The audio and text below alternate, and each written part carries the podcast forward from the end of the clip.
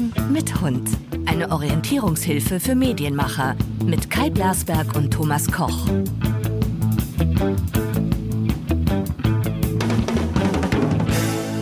Gut, dann haben wir jetzt so oft geklatscht, äh, liebe Hörer. Guten Morgen, guten Tag, wo immer wir Sie jetzt antreffen.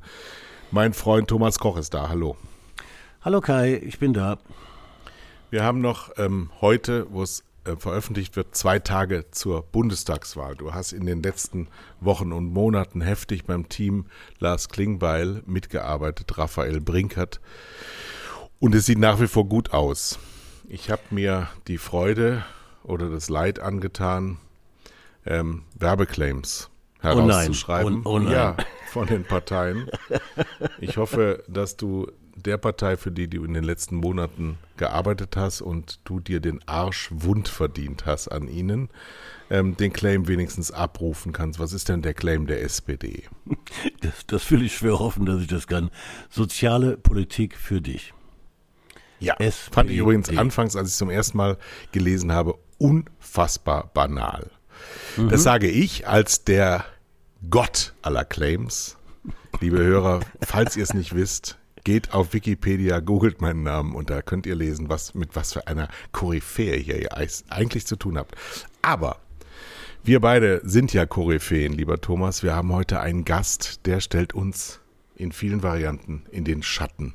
Wir Ja. sagen aber noch nicht, wer es ist, denn ich will mit dir als dem Mr. Media, dem Papst der Werbebuchungen, einfach mal das Thema Werbung und die anstehende Bundestagswahl besprechen und mit dir einige Werbeclaims von Parteien ähm, beraten und auch abfragen, ob, ob du weißt, von wem der folgende ist.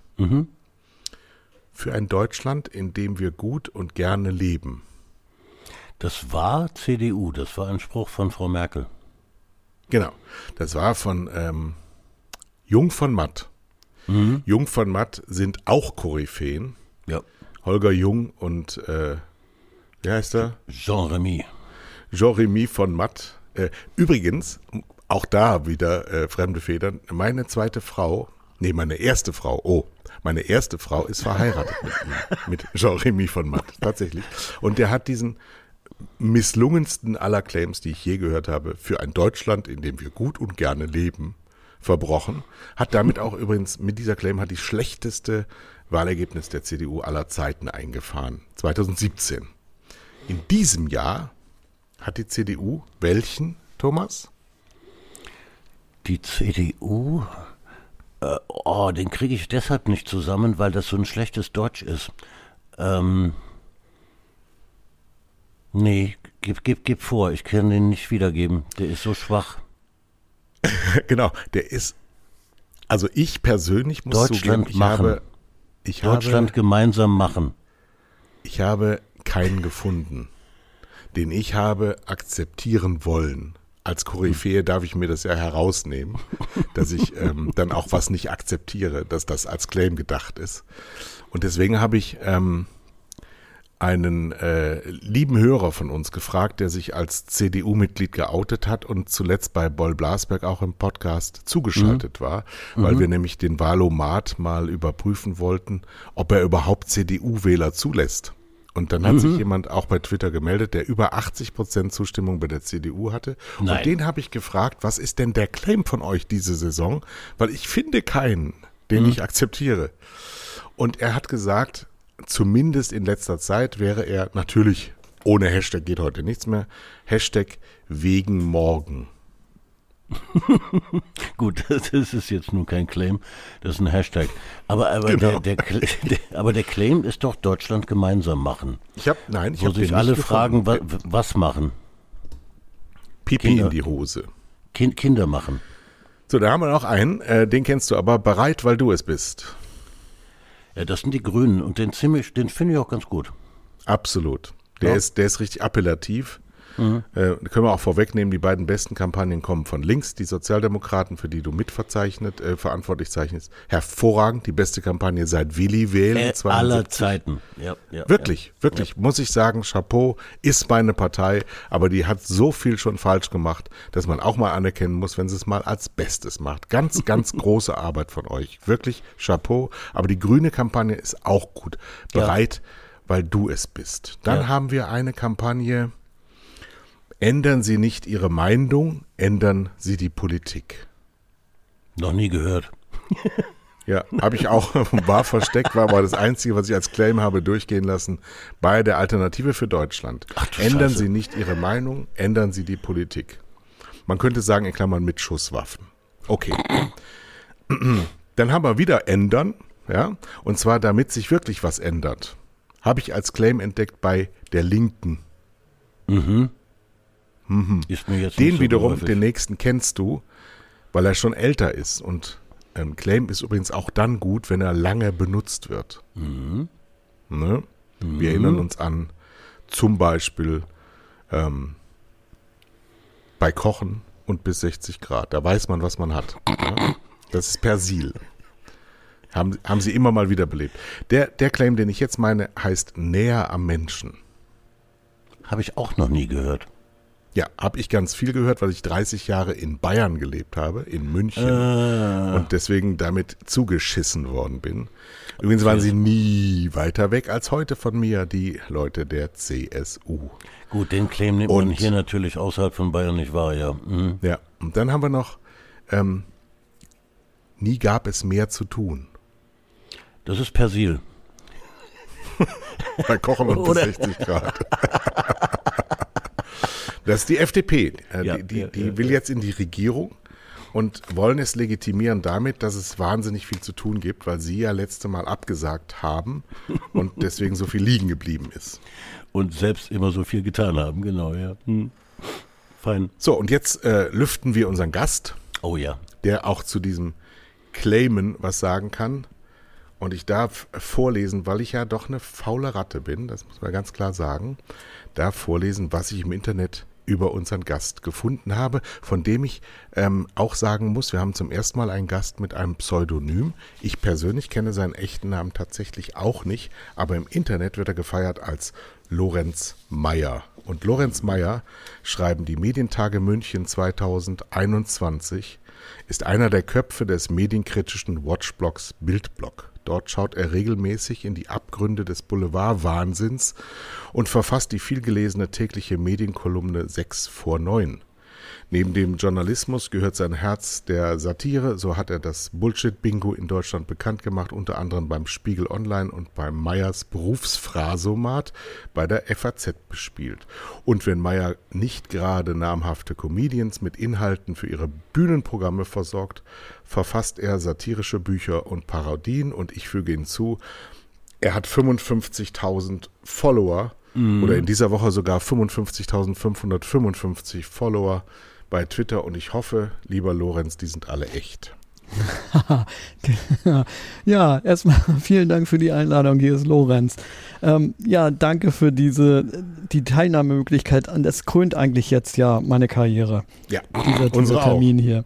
Also können wir jetzt verkünden, der 77. Podcast, zwei Jahre mit Hund, ist dann wohl auch der letzte. Weil man soll ja aufhören, wenn es am schönsten ist, genau, ja. Ja, ja, ja. ja, sehr schön dabei zu sein. Ich bin ja ähm, ein regelmäßig unregelmäßiger Hörer eures Formats und äh, höre euch gerne und freue mich, dass ich jetzt euch mal direkt live hören kann. Hm. Äh, ja, sag, sag was, mal, sagst, Lorenz, was sagst wenn, du denn? Wenn wir Koryphäen sind, was um Gottes Willen, Willen bist du dann? Ja, also da bleibt natürlich nur die plumpe Antwort eine Konifere. ja, und Lorenz Meyer. Also ich meine, Pseudonym zu haben, das ist schon, mehr geht eigentlich nicht mehr.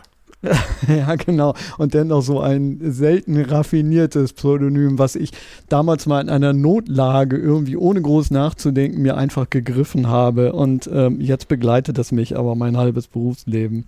Du weißt übrigens, dass man das auch in Pass eintragen kann, ne? Ja, unter Künstlername, ne? Ja, genau. Ja. Das müsste ich demnächst auch mal tun, glaube ich. Irgendwann. Ähm, müsste ich mir ja auch den blauen Haken bei Twitter holen, damit man mir das auch mal glaubt, dass ich, dass ich ich bin. Ja. Also den blauen Haken, ne, den, den hast du wohl verdient. Ich, ich, muss, ich muss mich verbeugen, ja. Du, du, du hast vor ein paar Tagen einen, einen Tweet abgesetzt, der, der mich so dermaßen geflasht hat. Ich, ich lese den vor. Ich, jetzt kennst du ihn schon, ne? Paul der Prophet, verkünde euch, wenn ihr nicht Armin, den Erlöser, wählt, werden sich am 26.09. Meerwasser, Flüsse und Quellen in Blut verwandeln, wird ein großer Hagel auf die Menschheit herniederfallen und ein rot-grünes Ungeheuer alles Leben auf dieser Erde vernichten. ja, das freut mich, dass es dir gefallen hat. Ja, ja das war eine Anspielung auf, auf diese wirkliche, verzweifelte also diese verzweifelte Versuche, jetzt so auf den letzten Metern des Wahlkampfs nochmal das Ende der Welt herbeireden zu wollen und, und den Teufel an die Wand zu malen, dass, wenn es Rot-Grün geben würde, dass dann Europa untergeht. Mhm. Ähm, Hat denn also die, dieser Armin Laschet Heinrich Lübcke-Qualitäten? Ja, ich finde schon. Als Satiriker. Ich finde ne? schon. Weil der lässt ja wirklich an Schlichtheit nichts aus.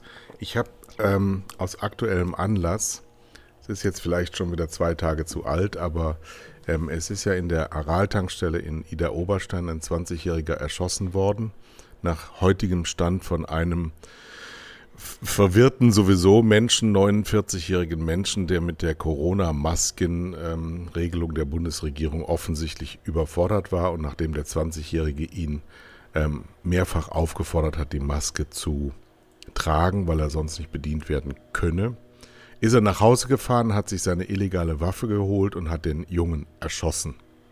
Mhm. Und da hat der Armin Laschet, der Unabdingbare, laut Paul Ziemiak, in einer Rede ähm, im Wahlkreis von Angela Merkel Folgendes gesagt.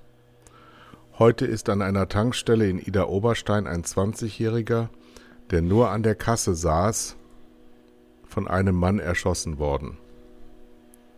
Diese Gewalt wollen wir in unserem Land nicht. Wir verurteilen diese Aggression und fordern jeden auf, das zu lassen.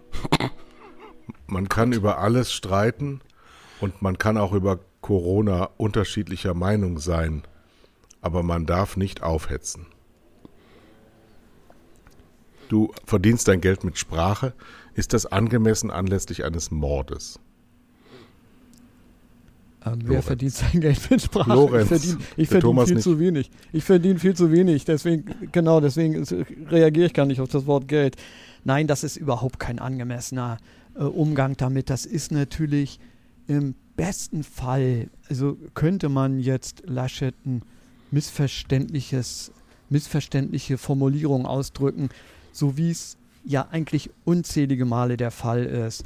Ähm, also wir kennen das ja, wer auf Twitter ist, kennt vielleicht den ehemaligen Generalsekretär der CDU, Ruprecht Polenz. Ja, der, der tut mir so ein, leid.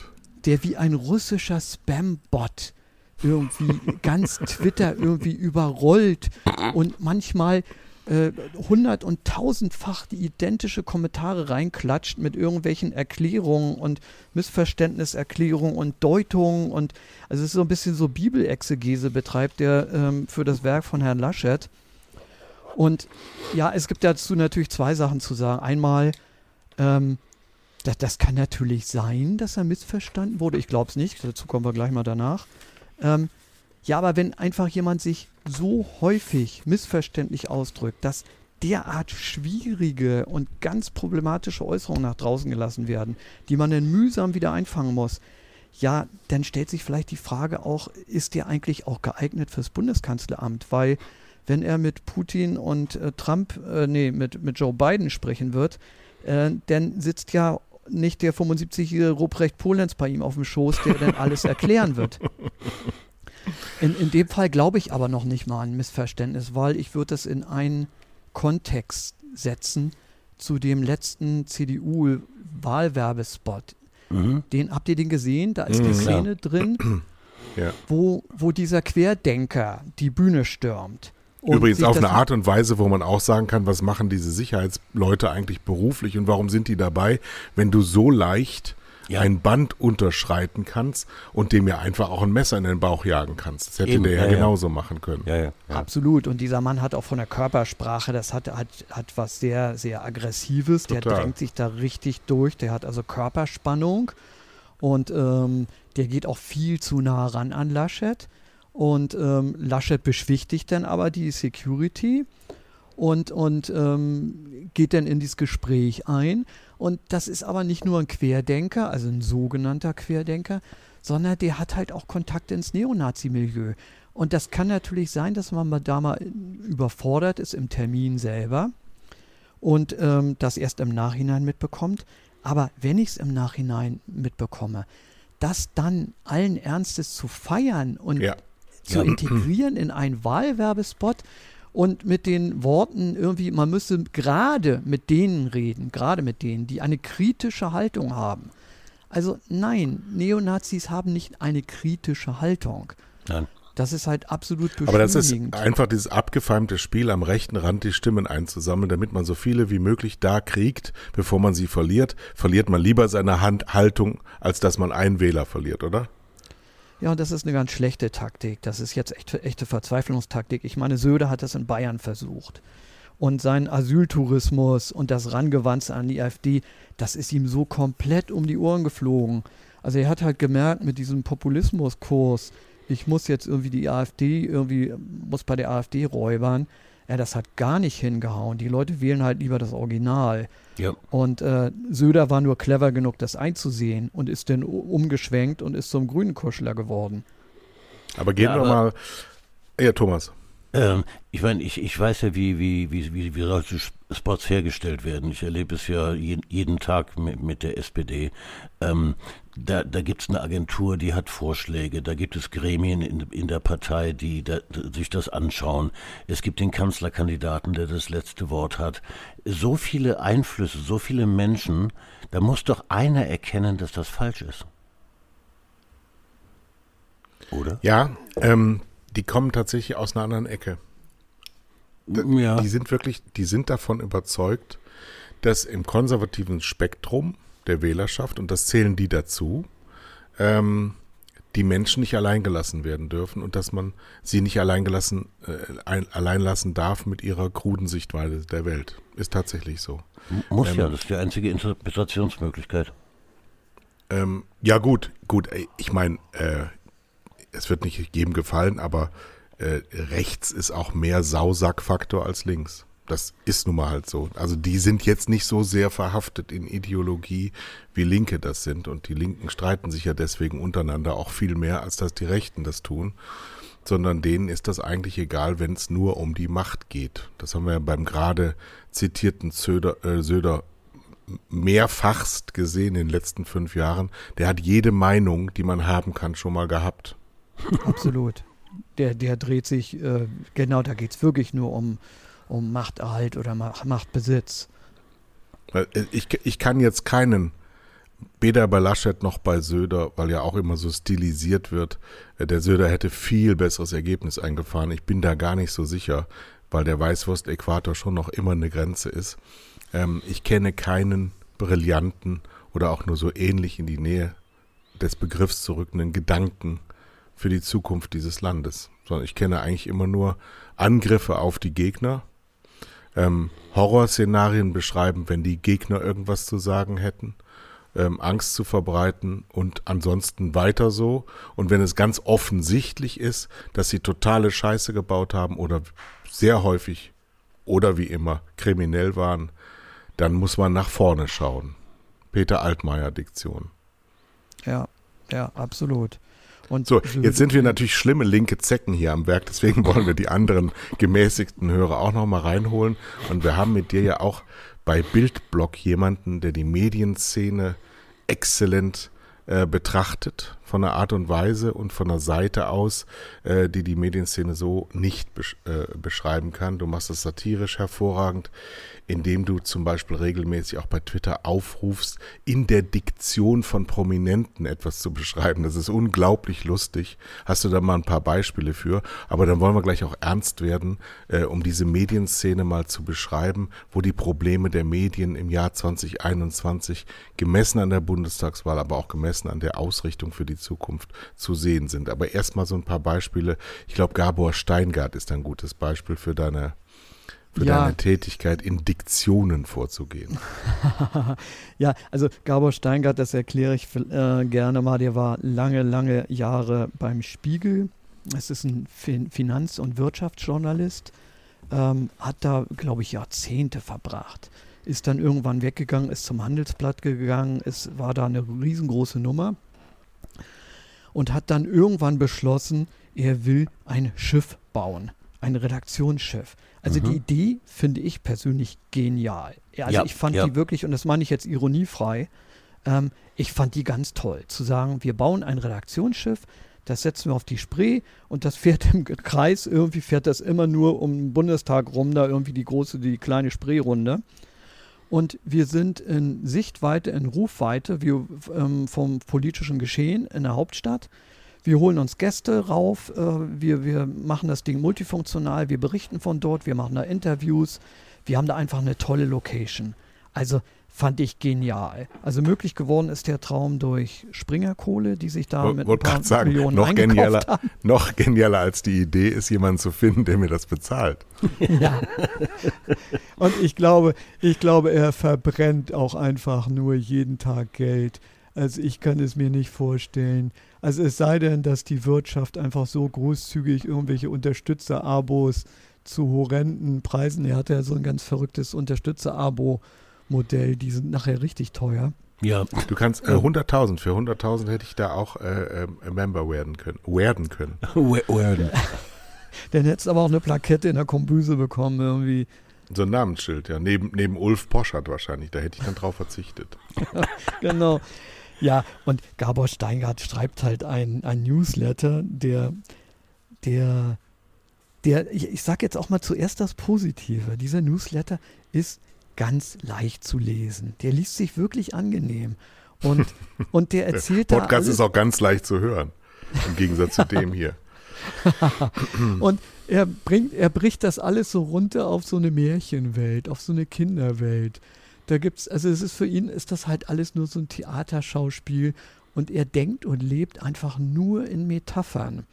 Ja. Und für, für ihn ist das wirklich so, da ist Angela Merkel, ist die Zirkusdirektorin, die knallt mit der Peitsche und denn Spring, Söder springt dann durch den brennenden Reifen und, und, und ich weiß nicht. Und, und Laschet ist der zahnlose Tiger, der in der Ecke der Manege sitzt und die AfD, ich weiß nicht, sind die Clowns, die rumrennen? Und äh, er wird sich noch ausdenken, was denn die Sägespäne sind, das ist denn die Debattenhoheit. Und also er wirbelt da die wildesten Sachen. Und, und in diesen Metapherkaskaden sind halt die lustigsten, also das Ding wird augenscheinlich nicht gegengelesen, sonst würde man jemand merken, dass er dauernd, er verwechselt Sprichwörter, er, er baut ja? Sprichwörter falsch um. Also da so ein Ding könnte sein von ihm wie ähm, die Politik darf ihr politisches, die Bildungspolitiker dürfen nicht ihr politisches Süppchen auf dem Rücken der Kinder kochen.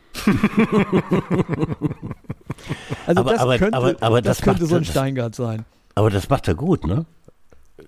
Er macht das toll ne? und, diese, ja. und, und, dieser Newsletter ist toll layoutet, finde ich. Ähm, also das ist wirklich gut zu lesen. Es ist über die Bildsprache, kann man so ein bisschen streiten. Das ist alles in so einem komischen Bordell-Lila eingetunkt, in so einem seltsamen Purpur. Er hat sich eine teure und ähm, exzellente Fotografin angeheuert, die Anne Hufnagel, mhm. die da irgendwie die Schiffsfotografin ist und, und jeden irgendwie an die Wand stellt. Also das ist schon ein tolles Paket, nur das Schlimme ist, es ist halt alles vollkommen, es, es ist, ja, mir fehlen die Worte, es ist halt leer. Du hast gerade gesagt, an die Wand stellt. Das, das, das ist ja auch ein schönes Bild. Ja, das äh, kann ja Aber ist ja, so ist ja ein bisschen äh, äh, sinntypisch für unsere mediale Berichterstattung der letzten Jahre. Ähm, von, von einem ganz beschwerten Politikjournalismus der FAZ hin zu solchen ähm, Leichtmatrosen im wahrsten Sinne des Wortes.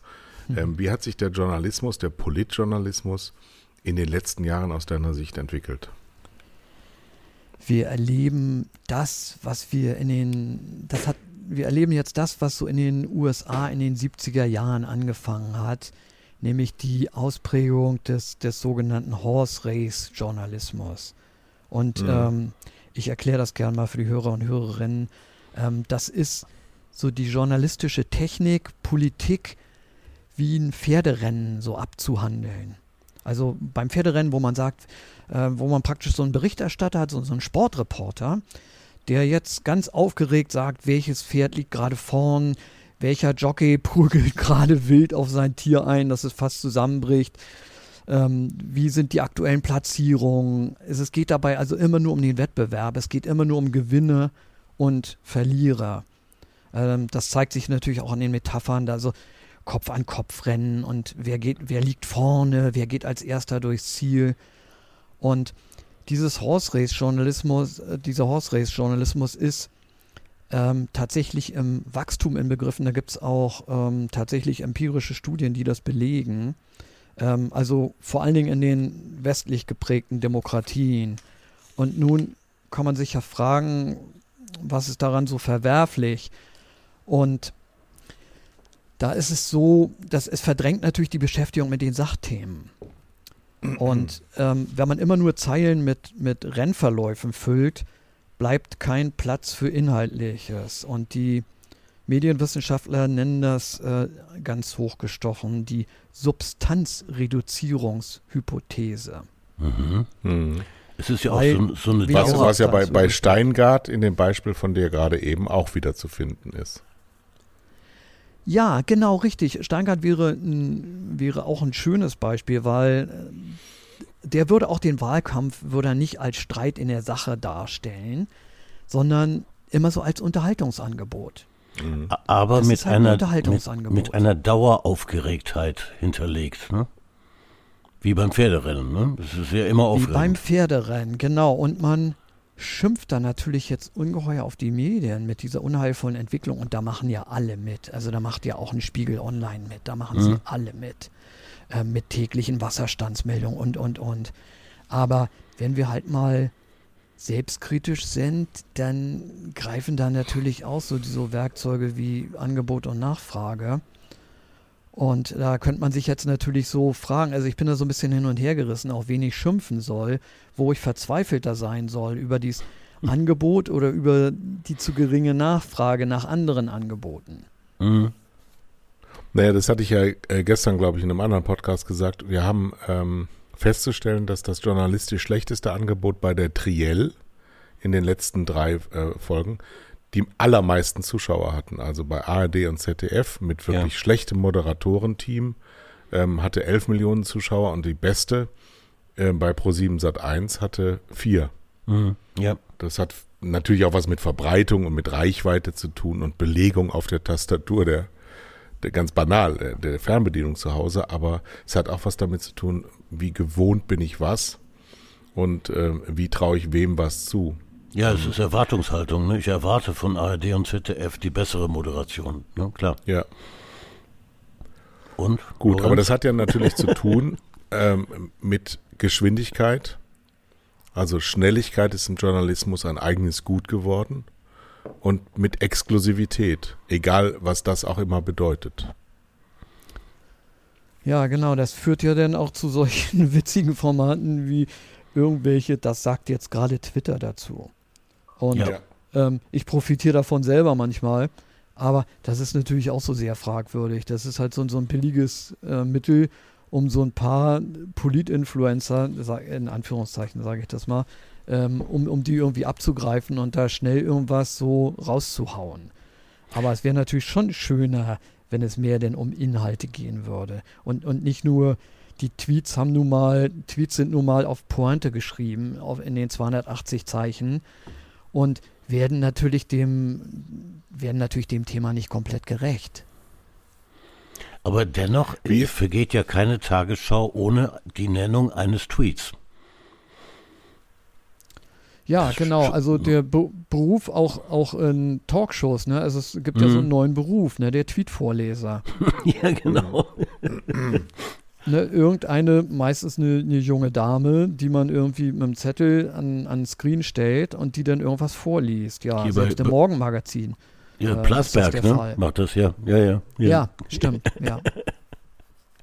Wie gefährlich ist denn in dem Zusammenhang die Personalisierung von Politik und medialer Darstellung?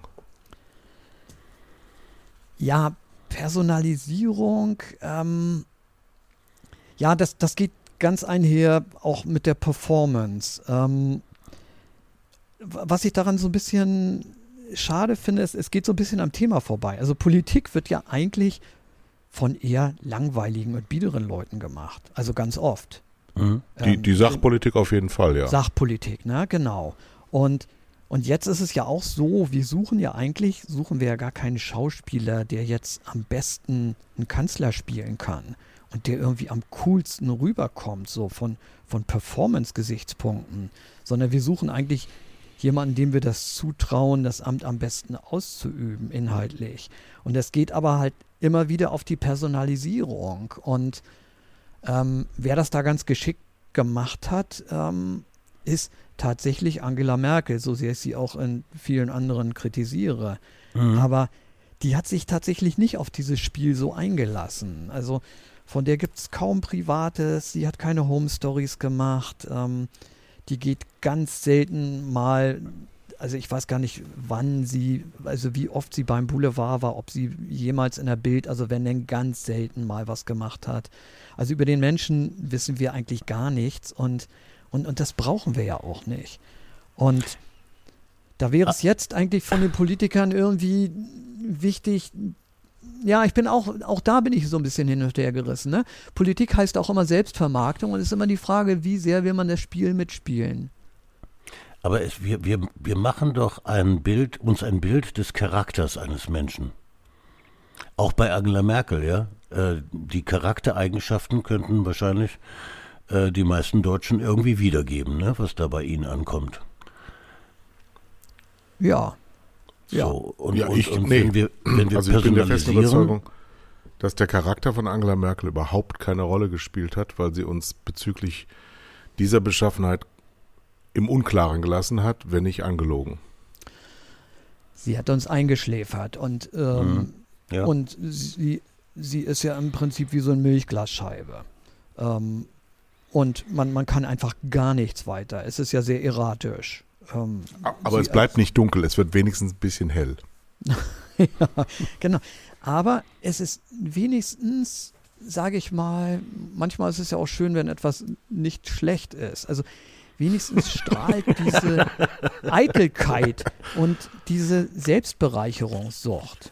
Also so eine Stanz wie bei Sigmar Gabriel oder Gerhard Schröder, die die so machohaft, breitbeinig wie die Cowboys nachher auch, auch ihre Kohle eintreiben und, und, und noch so ungeheuer davon abhängig sind, von diesem Zuspruch und, und von der Aufmerksamkeit. Und also ich glaube, das hat sie wiederum vom Typ nicht. Mhm.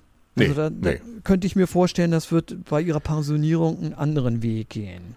Die Wobei ich jetzt, erwarte das auch von Ruhe hat, ne? Ich erwarte das auch von Scholz nicht und von Laschet, äh, Gott bewahre, erwarte ich das auch nicht, dass so eine Breitbeinigkeit dann daherkommt. Da kommt eher so eine verstohlene ähm, Rechtsdrall rein, der, der uns auch im Unklaren lässt, wie sehr stockkonservativ das ist, wenn man mal in die CDU-Reihen hinter ihn guckt, was da alles kommen könnte. Also das ist schon ziemlicher Horror. Aber ähm, trotzdem muss man natürlich die Frage stellen, wenn wir auch mal ins Ausland schauen. Der spanische Ministerpräsident sieht aus wie Trudeau. Ja, das sind mhm. richtige Topmodels. Äh, Trump ist kein Topmodel, aber natürlich eine ganz andere mediale Figur gewesen. Auch Joe Biden ist natürlich blasser, aber hat eine Persönlichkeit ganz besonderer Art. Putin hat eine besondere Persönlichkeit, Erdogan hat eine besondere Persönlichkeit, Macron hat eine besondere Persönlichkeit, Berlusconi damals hatte eine besondere Persönlichkeit, äh, Boris Johnson in England hat eine besondere Persönlichkeit. Nur Deutschland im Zentrum und sehr, sehr groß und sehr geachtet kommt mit so mit so zweit, ja. dritte Reihe, so kleinen, verdrucksten, ja. diese so strahlenden Männer und Frauen haben wir nicht. Ja, ja so Olaf, Olaf Scholz, Scholz ist aber ja Scholzomat. Ja, ich meine, der hat ein Charisma wie ein Leitsordner, ne? Ja. Also ja. Der, das ist, sie hat dann Ausstrahlungskraft wie eine Autobahnbrücke und, und die menschliche Wärme wie ein Tiefkühlfroster. Nach außen. Ich glaube nach innen nicht. Nach, nach innen wahrscheinlich nicht, hoffe ich. Na, ich, ich, ja. ich, ich kenne ihn ja. Ähm, er, er, er kommt im, im persönlichen Gespräch völlig anders rüber. Total netter Kerl. Äh, nur vor der Kamera, da erstarrt er, ne? Da wird er dann zum Scholzomaten. Mhm. Aber das ist natürlich jetzt dann auch eine Frage, wenn wir, das haben wir ja jetzt gesehen, Lorenz, äh, die Triell ist ja jetzt über uns hinweg gefegt mit doch relativ ähm, austauschbaren Kandidaten. Welchen Sinn haben eigentlich solche Formate, wenn die, wenn die Leute da nicht liefern? Also ich habe zu dem, zu dem Thema Triell tatsächlich eine eigene Meinung und die lautet, ähm, schafft den Mist ab. ähm, also ich finde, das hat sich überhaupt nicht bewährt.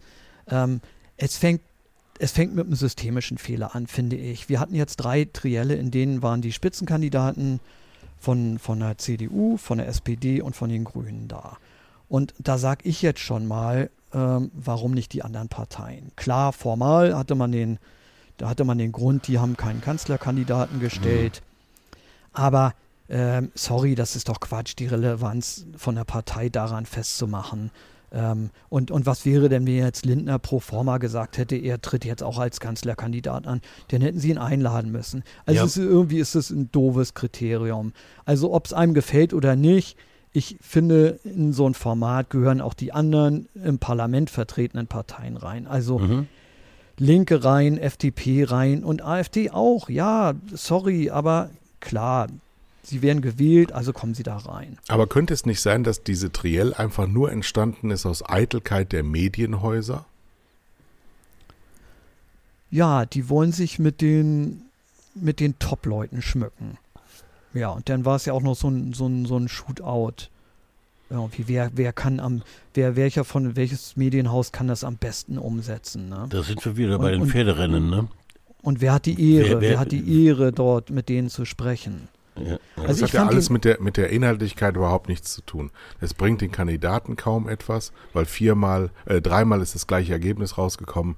Scholz ist viel überzeugender und immer gut war Baerbock und es war scheißegal, weil sie war immer Letzte. Ja, mhm, ja. weil wir in Deutschland halt eine Struktur haben an Zuschauern und äh, du gar keine Transparenz hinter diesen Fragestellern der Umfrageinstituten, die auch wirklich, ich bin noch nie gefragt worden. Ich muss mittlerweile mich wirklich äh, fragen, in welcher Welt lebe ich eigentlich, dass ich noch nie irgendwas gefragt worden bin. Ähm, wenn doch jeder, jeder Mensch ein eigenes Umfrageinstitut ist und jeden Tag 13 verschiedene Studien zu, zu jedem Halbsatz erstellt werden, dann müssten doch alle irgendwann mal durch sein in der Befragung. Das ist Stimmt. doch auch so, ein, so, eine Schwierigkeit der medialen Berichterstattung, dass permanent Anlässe geschaffen werden, in die Luft reingepumpt wird, damit was fliegt. Ja, lass uns das nochmal merken. Also ich würde gerne nochmal was zu den Triellen sagen. Ja. Ähm, ich, ähm, also ich, ich fand die Trielle deswegen auch doof, weil, weil der Erkenntnisgewinn einfach so gering war. Also im ersten Teil ging es dann immer nur um mögliche Koalitionen und mhm. allerlei so machttaktische Fragen und Spielchen. Ähm, vollkommen unerheblich und, und gerade zum jetzigen Zeitpunkt und aus strategischen Gründen gibt doch dort sowieso keiner eine ehrliche Antwort. Also da lassen alle irgendwas offen und das sind die üblichen Spielchen. Man versucht sich irgendwie in die Ecke zu drängen, distanzierst du dich von dem oder von dem. Ähm, ja, und dann kommt so ein wilder Ritt durch irgendwelche mehr oder weniger zufällig ausgesuchten Aufregerthemen. Ähm, Peter Unfried hat dazu in der Taz was Witziges geschrieben. Ähm, offenbar gibt es eine unausgesprochene Abmachung, über die zentralen Zukunftsthemen nicht zu sprechen. Mhm. Ja. Und Ja. deswegen ist meine Idee, kippt das ganze Ding mit den Triellen, mit diesen drei Triellen, mit den drei Parteien. Ich würde das zum Beispiel aufsplitten. Mein Vorschlag hier, Lorenz Meyers Vorschlag, macht sechs Sendungen mit sechs Parteien. Und zwar mit thematischen Schwerpunkten. Zum Mhm. Beispiel eine Sendung, da ladet ihr die sechs Leute ein, ähm, die sechs Spitzenvertreter von den Parteien, und dann reden die nur zur Bildung. Und in dem nächsten Ding nur zu Armut und zu dem Ja. nächsten Ding bezahlbares Wohnen oder Außenpolitik oder, ach weiß der Geier, Rente oder Gesundheit oder so. Und ich kann mir als Zuschauer es denn aussuchen. Und wenn ich sage, ach ja, Außenpolitik interessiert mich nicht, aber bei Miete schalte ich ein, ja, ist okay. Oder wenn es auch umgekehrt ist. Genau. Darf ich was als Fernsehmann dazu sagen? Ja. Die Reaktion aus den Redaktionen wäre, das will doch keiner sehen. Und dann wird es auch nicht gemacht. Weil du ja äh, Gefahr läufst, eine dieser Sendungen schlechte Quoten zu haben. Ja, genau. Und das steht dann in DWDL drin, gestern noch weiter unterhalb des bisherigen Sendeplatzschnittes. Also da du vermeiden möchtest als Verantwortlicher, dass dir permanent die Gullideckel um die Ohren fliegen, ähm, schweißt du sie alle dir Bekannten zu, indem du Sicherheitsformate anbietest. Ja, das glaube ich leider das- sofort. Ja, nämlich das, was im letzten Jahr oder in der letzten Wahlperiode funktioniert hat. Und was Neues zu etablieren, wird dann so um 23.30 Uhr versucht, wo eine Chance da ist, einen zweistelligen Marktanteil zu erzielen bei ganz wenigen Zuschauern, Ja. weil der Markt an dem Abend dann eben so klein ist. Der Aber- Mut, der fehlt, der Mut, der gehört natürlich zu den öffentlich-rechtlichen dazu. Ja. Aber sie blockieren sich ja selber, wenn man allein die ARD sieht, als ZDF aber ähnlicherweise, durch eine total verharzte, festgefahrene Programmstruktur. Da muss eben immer hart aber fair kommen, obwohl dieses Format sich längst überlebt hat. Aber, Aber im Gegensatz zu-. Im Gegensatz zu uns gab es ja Leute, die Spaß an diesen Triellen hatten. hatten. Und es gab ja auch Twitterer, die schrieben, äh, wie, das geht jetzt nicht weiter nach der Wahl. Ja, Ich kann mir ein Leben ohne Triellen nicht mehr vorstellen. Ja. Ja, aber Kai, ähm, du wirst vollkommen recht haben mit deiner Diagnose. Aber was für ein Armutszeugnis, gerade die öffentlich-rechtlichen, gerade von denen erwarte ich es. Und die müssen dann halt auch mal bei der Quote weggucken können. Also, wer nicht, wenn die. Das tun die nicht. Das tun die tatsächlich nicht. Schau dir mal an, ähm, überleg dir mal die ganzen Sendungen, die jetzt gelaufen sind mit diesen Bürgern, die da in den, äh, in den Town Hall Meetings saßen. Die waren ja, so schien es, und so wurde es ja auch verurteilt in der Öffentlichkeit, gecastet. Da war, da wurde dann gesagt, die 15-Jährige war ja vorbereitet, ja. Ja, die hat den, ja, Laschet wurde von Kindern in die Bredouille gebracht, die natürlich irgendwelche vorgestanzten, vorgegebenen Sätze gesprochen haben. Aber das muss er ja auch schaffen. Er muss ja auch gegen Kinder bestehen können, der Herr Laschet. Und nicht nur unpassende Mörder-Statements abgeben. Aber ähm, dieses, dieses, ja, letztlich sehr unmoderne Formatierung von Fernsehsendungen ähm, ist ein Problem, aber da kommen wir nicht mehr raus. Weil wir hatten, wir hatten äh, schon mal ein Format in der Politrunde, äh, das war die Elefantenrunde. Ja, das war das Interessanteste, was es immer gegeben hat, aber die waren auch immer nur interessant, weil die gerade frischen Ergebnis bekommen haben. Fernsehhistorie ist geschrieben worden über Gerhard Schröder, Ja. äh, der gesagt hat, Sie glauben doch nicht im Ernst, das war eine Partei. So. ja. Und äh, das kannst du natürlich ex post immer ganz gut machen, aber wenn du monatelang dieses Rattenrennen fährst, ähm, äh, wird der Zuschauer zu Hause ermüdet. Und du kannst, wenn du gerade solche fachspezifischen Themen machst, kannst du nicht immer der Kampf des Jahrhunderts, die Trielle. Das kannst du nicht machen. Ja. So, und, und, und dieses, diese Spitzenpointierung, die fällt dir dann weg und dann sagen alle, so langweilig war der Wahlkampf noch nie. Es ist traurig. Und andererseits, die, ich, ich weiß gar nicht so genau, ob das nicht alles irgendwie auch, ob das alles nicht einfach auch nur so Vermutungen sind. Auf der anderen Seite hast du ja so einen Menschen wie Thilo Jung, den kennt ihr, kennt ihr sicherlich mit seinem. YouTube-Kanal Jung und Naiv. Ja. Ähm, wenn man das irgendjemandem so vorschlagen würde, da setzt sich jemand hin an die Spree irgendwie auf den Betonpoller und redet drei Stunden mit irgendeinem Fachminister oder Staatssekretär. Ähm, guckt sich das jemand an? Ja, da würden wir doch wahrscheinlich alle sagen, na, never, never. Mhm. Und ja, er macht das einfach wunderbar erfolgreich und ja. die Leute bleiben dran. Ja, jetzt muss man aber dann auch wieder, und da kommt jetzt eben hinzu, dass wir selber auch Blase sind, was wir immer so bei anderen kritisieren. Wenn du jetzt mal wirklich bei der Reichweite schaust, hm. ähm, bei YouTube ist das ja, wie lange der mit welchem Format, ähm, welche Aufrufe die YouTube selber zählt und alleine zählt, ähm, generiert, dann ist das für einen Fernsehsender einfach nichts, gar nichts. Ja. So. Ja, das sind und so ein Fernsehsender ist ja in der mhm. ein, ein, Fernsehsender ist ja in der Jetztzeit. Der ist ja äh, zeitanalog und der ist jetzt da und der muss jetzt genau gerade jetzt Quote machen, weil in der Mediathek ist das Angebot immer größer und da wird sowas nicht mehr gefunden. Auch die ARD hat heute schon Algorithmen in ihrer Programmauswahl ihrer Mediatheken selber drin, wer kommt auf die Startseite. Denn der, der auf der Startseite ist bei der ARD, hat auch die Möglichkeit, die größte Reichweite zu generieren. Aber solange das noch linear gestaltete Fernsehsender sind, müssen die jetzt gerade in diesem Moment, wo sie senden, diese Quote generieren. Und da ist Thilo Jung natürlich viel zu fachlich, viel zu klein und viel zu uninteressant für die breite Masse, die sie für Politik ja nach wie vor überhaupt nicht interessiert. Ja, ja was ja kann ein Ausweg sein? Diese Funkformate können ein Ausweg sein, wo sie selber versuchen, YouTube irgendwie ein Binnen-YouTube zu schaffen, was ja aber auch irgendwo makaber ist. Äh, denn nee, es könnte zum Beispiel mal ein, entschuldige, dass ich dir dazwischen gehe, aber hm? Funk ist ja ein Ghetto.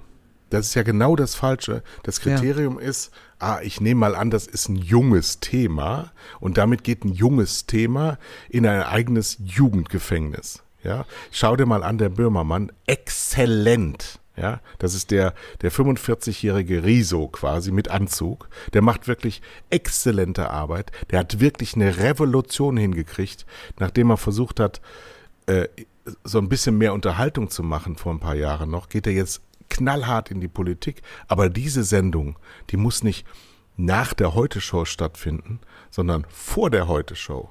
Die muss weil es ist ja das ZDF-Magazin von Gerhard Löwenthal ja. ähm, übernommen, ist ja auch die Anfangsmelodie in modern, dann muss der natürlich auch auf Mittwoch 20.15 Uhr. Und da muss der dann zwei Jahre senden und dann ist Deutschland bereit für eine rot-grüne Revolution.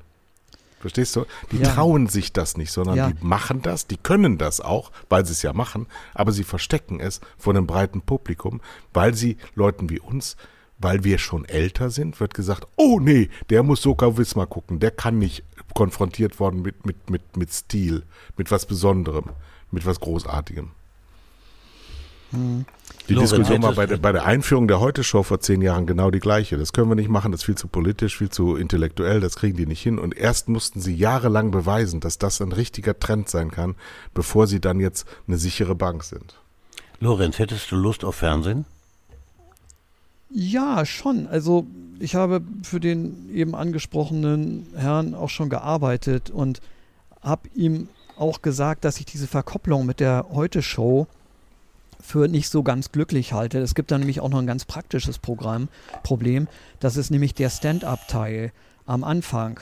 Mhm. Ähm, du hast einfach die große Gefahr von Doppelungen, von Themendopplungen. Und ähm, wenn dann irgendwas Lustiges passiert ist, ähm, vor dem Bundeskanzleramt ist irgendein Sack Reis umgefallen, dann hat man eventuell das Problem, das äh, lustige Foto in der einen Sendung einzublenden und die, an, die andere Redaktion blendet es halt in ihrer Sendung ähm, ein. Da, da findet ja kein Austausch statt. Das sind ja verschiedene Baustellen. Ja, und ex extra bringt es auch, ne? Ja, ja. Und, ja, ja, genau, richtig. Ja, Aber wenn man es natürlich, die Leute, die beide Sendungen hintereinander sehen, da ist es natürlich schon ein bisschen, also die Fälle gab es auch. Ähm, dass mhm. dann dieselben Gags halt nochmal da sind, das ist schon irgendwo unschön. Das nehmen sie aber anscheinend in Kauf. Ansonsten, Kai, stimme ich dir zu, dass ähm, was Böhmermann da baut, ist klasse. Also das ist schon toll, das ist jetzt politischer geworden. Ähm, er hatte ein Jahr gebraucht, um sich neu zu erfinden. Er hatte ein, ein so ein Pausenjahr und, und ist jetzt auf dieses Format gegangen, hat sich vorher die amerikanischen Formate angeguckt. Ähm, das, das ist schon toll. Genau. Und er sucht sich, sucht sich sehr clever Kooperationspartner ähm, wie netzpolitik.org oder also was es da so alles gibt an, an Aufklärungs- und, und Investigativformaten ähm, im Internet. Und ähm, das bündelt dann nochmal die Power. Mhm. Mhm. Aber du würdest da, du, du, du kannst dir vorstellen, so eine Sendung zu machen. Also auf Fernsehen hätte ich schon Lust, auf jeden Fall. Ja. Also so Bild, Bildblock TV. Bildblock TV hatten wir auch mal überlegt. Genau, das, das wäre sicherlich auch eine schöne Sache. Genau, das, genau, das müsste denn der, ich glaube, da wäre der Postillon der geeignetere. Genau. Die Wenn die äh, zu Kai Dickmanns Zeiten, ähm, der hatte ja immer so ein Battle mit der Taz, der hinterher in so ein Ironie-Battle äh, umgeschlagen ist. Und der hatte ja auch noch einen etwas souveräneren Umgang mit Bildblock. Wir müssen ja über deine Tätigkeit bei Bild Block mal sprechen ja. und dem Ursprung dieser Tätigkeit und deiner Haltung dazu, ähm, dass die Bild ja jetzt auch Fernsehen macht. Immer mal wieder haben sie es versucht, immer mal wieder haben sie es auch versucht, in ihrer Internetseite oder ihrem Internetauftritt zu integrieren. Aber jetzt haben sie einen richtigen Sender aus dem Boden gestampft, neben Welt, der ja früher N24 hieß, ähm, eben ein zweites ähm, tja, Agenda-Setting, Organ, was, was ist das? Was ist, wo steht Bild heute und was ist die Aufgabe von Bildblock? Ja, ähm, Bildblock ist vor, ich weiß ja gar nicht, über ein Jahrzehnt gegründet worden von zwei Leuten, ähm, unter anderem von dem jetzt auch noch in der Medienbranche tätigen Stefan Niggemeier. Der hat mittlerweile mhm. ein anderes Portal, ähm, das heißt übermedien.de. Und Seit ein paar Jahren wird Bildblock von anderen Leuten fortgeführt, ähm, seit mittlerweile fünf Jahren von Moritz Schermack. Und ähm, ich betreue dort so die Medienkolumne. Also ich, ich bin nicht in diesem ganz aktuellen Tagesgeschäft drin wie er. Er hat mittlerweile auch ein Buch geschrieben, jetzt gerade bei Keep Moyer und Witch. Und ähm, und er guckt sich natürlich einzelne Artikel an und pflückt die auseinander und überprüft sie auf den Wahrheitsgehalt mit äh, oft voraussehbarem Ergebnis. und es ist halt immer wieder erschütternd, ähm, was die da zusammenstümpern. Und diese Geschichte, manch einer sagt ja immer noch, ja, Bild, man kann ja sagen, was man will, aber die Leute sind gute, top ausgebildete Leute, von, die haben alle Journalistenschulen besucht und so. Also zu merken, also ich erstarre da nicht vor Rührung, also zu merken ist davon nichts. ähm, und ähm, ja, oder auch die Geschichte äh, mit, ich lese die Bild äh, nur wegen der Fußballberichterstattung, darüber kann ich halt auch immer lachen, weil ähm, wenn wir aufzählen würden, was die alles an Fußballberichten schon falsch geschrieben haben. Also da muss man froh sein, wenn die wissen, dass beim Fußball da zwei Tore sind und äh, dass das Spiel 90 Minuten dauert. Also die hauen da halt auch Sachen raus, äh, vollkommen gedankenlos. Was, naja. was, was, was macht denn das mit dir, wenn du gezwungen bist, Bild beruflich zu lesen? Ja, das ist ganz schwierig, da so eine professionelle Distanz zu wahren. Also mhm. ich persönlich kann die nicht wahren. Ähm, also okay. mir geht das schon an die Nieren, wenn zum Beispiel Unfallopfer, meinetwegen Kinder, ähm, wenn denn da, da, da gehen die denn aufs Facebook-Profil und räubern das Facebook-Profil mit, mit den Privatfotos und zeigen denn diese, breiten denn diese Bilder irgendwie ähm, aus in der gedruckten und in der Online-Ausgabe natürlich unverpixelt, ähm, kassieren eine, eine Rüge vom Presserat nach dem anderen, aber es ist ihnen vollkommen egal. Ja. Sie sind halt, ähm, sie sind halt vollkommen skrupellos. Und äh, jetzt sind wir wieder bei Kai Diekmann. Ähm, Kai Diekmann hat halt ein paar Jahre das da gemacht und hatte das Blatt war immer, war auch ein furchtbares Blatt, aber er hatte halt so eine lässige, in einer gewissen Weise einen selbstironischen Umgang, wie Kai schon erzählt hat. Ähm, jetzt macht den Laden Julian Reichelt, der hat ähm, eigentlich zusammen das mit Tanit Koch betrieben, als so eine Art äh, Duo, irgendwie so als so eine Art Doppelspitze, die hat er weggebissen. Ähm, der Mann ist vollkommen fanatisch. Also das, mhm. das ist wirklich ein Fanatiker, das ist ein Hetzer. Ähm, und das spiegelt sich auch in der politischen Berichterstattung jetzt wieder. Also die politische Berichterstattung, ihr müsst mich aber unterbrechen, sonst, sonst rede ich zu viel. Nee, nee, nee, du nee, bist nee. ja unser Gast und du bist ja hier, äh, damit du was Neues, wir haben den Leuten ja nichts Neues zu erzählen nach 77 Sendungen, deswegen holen wir uns ja solche Leute wie dich rein, also frei von der Leber weg. ja, also politische Berichterstattung der Bild, ähm, vollkommen erratisch, vollkommen erratisch. Also mal schreiben sie Laschet rauf, mal runter, mal schreiben sie Scholz rauf, mal schreiben sie ihn runter. Ähm, die Agenda von ihnen, man, man denkt ja immer, die haben eine Agenda. Die Agenda ist, äh, also die Agenda haben sie, aber das ist eine andere Agenda, als wir so denken. Das ist einfach nur maximales Kau Aufmerksamkeit, maximales Chaos. Mhm. Also die, sie wollen Chaos haben. Ähm, Hauptgegner sind die Grünen sicherlich. Also da, da haben sie sich geeinigt irgendwie. Bei CDU, SPD wechselt das immer. Hauptgegner sind die Grünen dann behaupten sie immer lautstark Gegner der AfD zu sein, ähm, weil das, äh, also dass sie so komplett AfD sind, das verträgt sich ja eigentlich auch nicht, so mit den Springer-Grundsätzen und, und ähm, aber aber sie behaupten es, aber, aber inhaltlich sind sie auf voller AfD-Linie. Das ist sie das sind Raffinierte. handwerklich absolut gleich unterwegs. Ja. Sie machen auch, genau auch das die Chaos, Gleiche. Die Chaos-Theorie ja. gilt auch für die AfD. Absolut, genau. Und, und was auch für die AfD gilt, äh, sie wollen einfach alles brennen sehen. Sie wollen, ja. sie wollen es brennen sehen. Sie zünden das Ding einfach an und stellen sich daneben. Sie sind Pyram, sie sind so richtige Lustpyramanen. Ähm, sie wollen das Ding brennen sehen. Sie zünden es an und es ist ihnen scheißegal, was dabei kaputt geht. Ne? Also gutes Beispiel ist ja die Corona-Berichterstattung. Ähm, da pflegen sie jetzt immer das Narrativ vom autoritären Staat, der seine Bürgerinnen mit, mit unsinnigen Maßnahmen knechtet. Ne? Also mhm, mhm. wie, so, wie so, als ob die, als ob die Politik so eine persönliche Lust dabei empfindet, uns zu drangsalieren.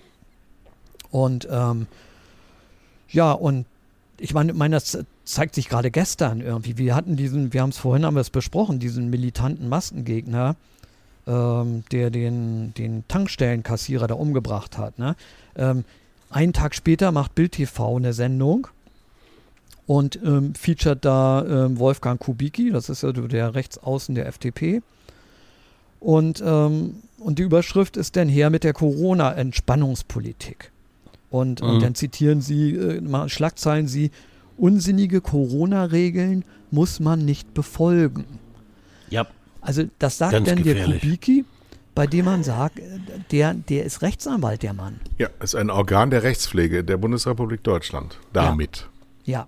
Und Brand, der ruft mehr oder weniger auf. Ja, genau. Ja. Der, und, und das einen Tag, einen Tag, nachdem ein militanter Massengegner einen 22-jährigen jungen Menschen erschossen hat, weil der ihn daran erinnert hat, irgendwie setz dir bitte mal eine Maske auf. Du Und weißt du, was das System dabei ist?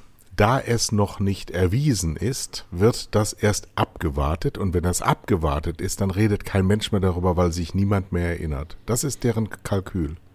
Und würdest du sagen, dass da durch so eine ähm, so eine zum Widerstand aufrufende, von der rechten Seite, von der sogenannten bürgerlichen Seite zum Widerstand aufrufende breite Plattform tatsächlich so eine Art Heuaufguss für solche Ekstasen sein kann? Ich glaube das ganz fest. Ich glaube das ganz fest. Ähm, die AfD feiert das ja regelmäßig. Also das ist wirklich das Kultblatt der AfD geworden. Die überlesen das dann. Also ab und zu gibt halt die Bild dann irgendwelche Distanzierung oder so, das ist der AfD aber vollkommen egal. Weil ich ich habe ein Beispiel, hm. äh, was ein ganz kleines, aber vielleicht sogar ein systemisches Beispiel. Äh, Olaf Scholz, Annalena Baerbock und Christian Lindner hatten Stand heute, also wir haben jetzt äh, Mittwoch, ähm, eine, eine, ein, eine Beileidsbekundung, die überhaupt nichts Politisches hatte, sondern nur tiefe tiefe Betroffenheit darüber, dass so etwas passiert ist. Ja. Und Alice Weidel, Markus Söder und Armin Laschet hatten das nicht. Die haben sich dazu nicht geäußert bei Twitter. Ist das Zufall oder ist das System? Ja, letzteres. Das ist System. Ähm, ähm, natürlich kann ich das nicht beweisen, ich kann ja nicht in die, in die Köpfe reingucken, aber ähm, das ist ja evidentes Handeln. Also man, mhm. man sieht eben, man sieht eben genau, was gesagt wird und man sieht eben auch genau, was nicht gesagt wird. Und zwar nur ist, mit der Aussage, wenn ich, wenn ich jetzt äh, die Tat bedauere, dann könnte ich schon ein paar Wähler verlieren, die sagen, ist er doch selber schuld, was, was streitet der sich denn da wegen so einer scheiß Maske? Das ist ja die Überlegung dahinter. Genau, das ist es. Ja. Lorenz, fies, alles, alles, was du gerade über die Bild gesagt hast und über die Nähe der AfD zu den Positionen der Bild, hätte ich formuliert für Epoch Times. Ja, das ist, ähm, das ist, äh, ja, das ist absolut traurig, weil natürlich Epoch Times äh, ein ganz schlimmes Desinformations- und, und Hetzmedium ist. Ja. Und das ist es jetzt, äh, ohne die Gefahr ist natürlich, dass man jetzt so ein bisschen überdreht äh, klingt, aber ich sage das ganz fest, das ist, Bild ist das auch. Ja, ja. Und, und sie wollen dieses Chaos haben, sie sind richtig demokratiezersetzend. Ähm, sie sägen ja auch dauernd an der Demokratie und, und bedienen damit irgendwie die, die AfD. Ne? Sie, sie wollen alles in Frage stellen. Und, und sie, sie spielen damit. Ähm, und, und sie bedienen auch immer gerne beide Seiten. Also. Ja, vorsichtshalber, ne?